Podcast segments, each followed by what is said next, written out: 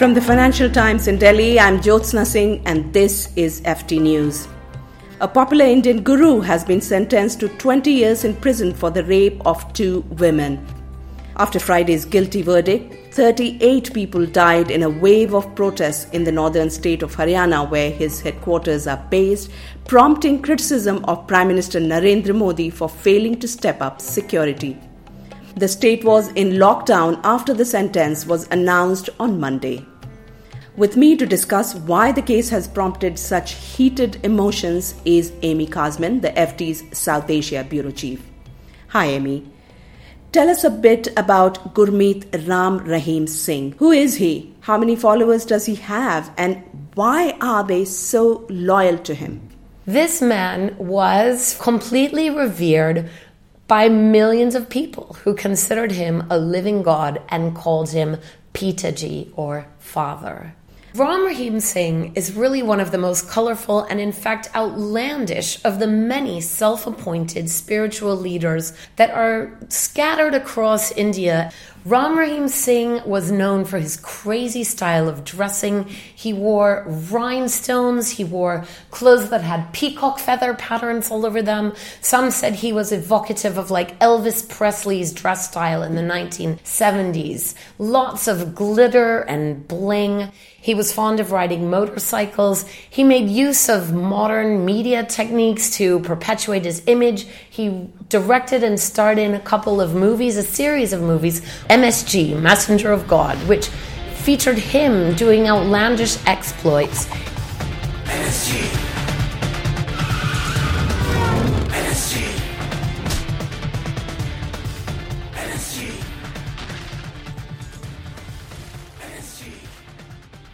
what kind of people was he able to appeal to?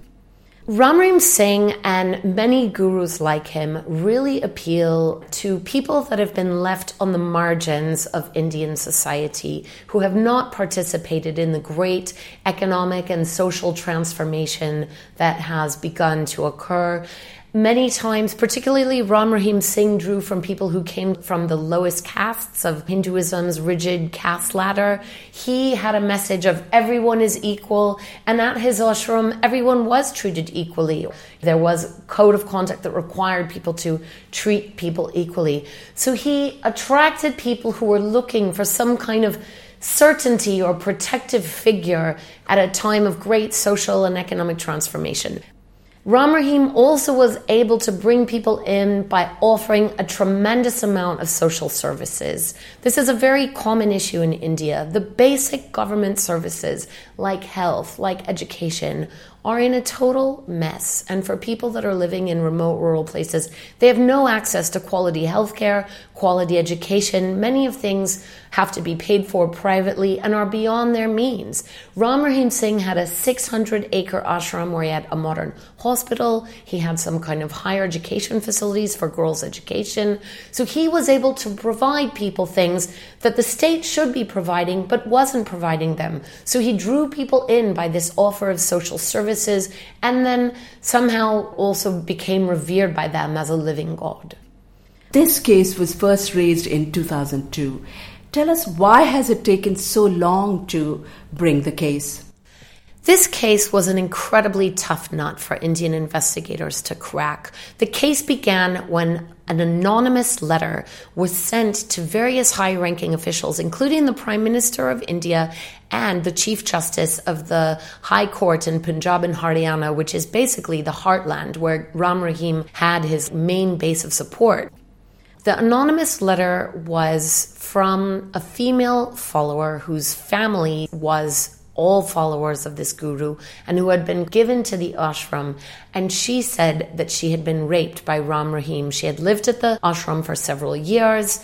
She claimed that one night she was called into his room. He was watching a pornographic film. He had a gun. He talked to her for a little while and then he raped her and then threatened her that if she ever spoke, her life would be made miserable, her family would be made to suffer.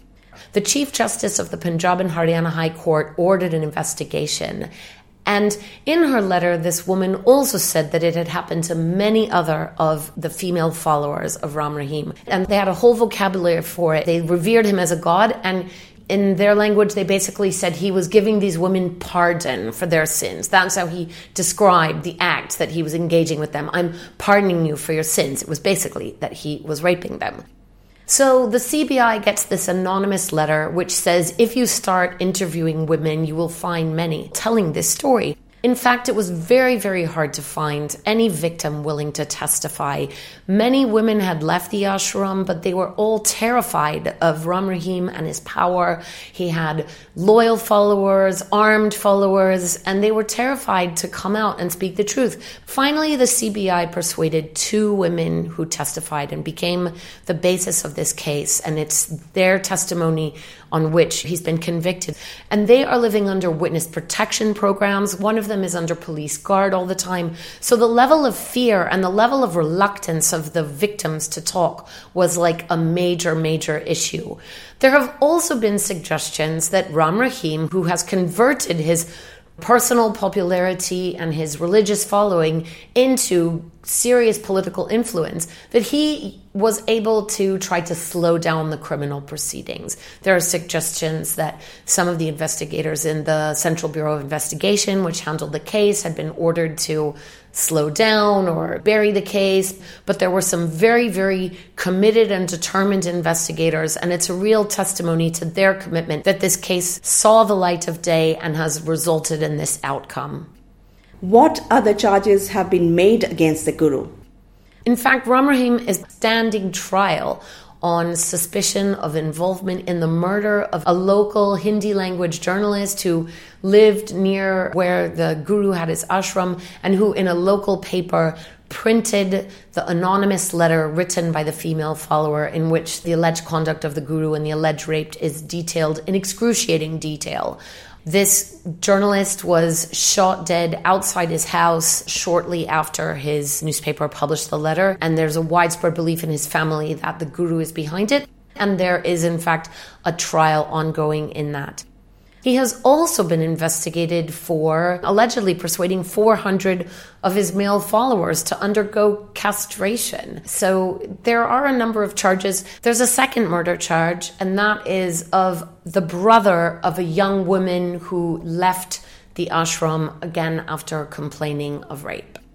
Mr. Modi, along with other politicians, has been close to the Guru, recently praising him for his role in the Clean India campaign. How embarrassing is this for the Prime Minister?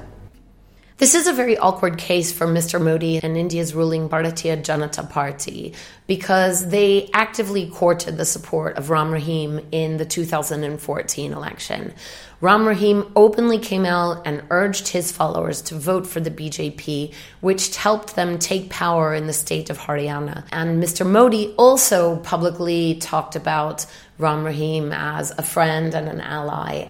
Since the BJP government took power in Haryana, Ram Rahim had been a recipient of government funds from Haryana state politicians for various programs that they asked him to implement. So it's embarrassing. They'll obviously try to distance themselves from him now and downplay their relationship and connection also they can rightly say that they're not the only politician that courted Ram Rahim. One of the big problems is that these godmen, because they command such loyalty and such blind loyalty from their followers, they become very important political kingmakers. They can direct their followers, and their followers will generally obey them. So, governments are generally quite reluctant to investigate them very closely, and they do enjoy a lot of kind of protection. And that's what makes this conviction actually so extraordinary. Do you see any sign of the massive power that these gurus wield? Do you think that might be waning? I don't think the power of these godmen are waning. I think obviously Ram Rahim has peaked and his heyday is over. But I think in general, these godmen are able to really build themselves up and build a loyal following. And I think until the government does the jobs that it's supposed to do in a better way, Godmen will be here to stay. Thanks, Amy. For the Financial Times in Delhi, I'm Jyotsna Singh saying goodbye for now.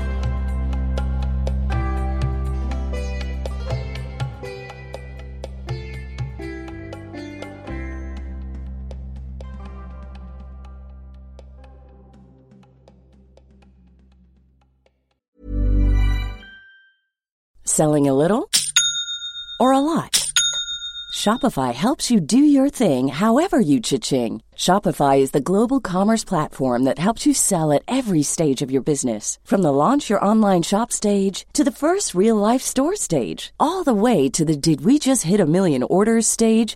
Shopify is there to help you grow. Shopify helps you turn browsers into buyers with the internet's best converting checkout. 36% better on average compared to other leading commerce platforms because businesses that grow grow with Shopify. Get a $1 per month trial period at shopify.com/work. shopify.com/work.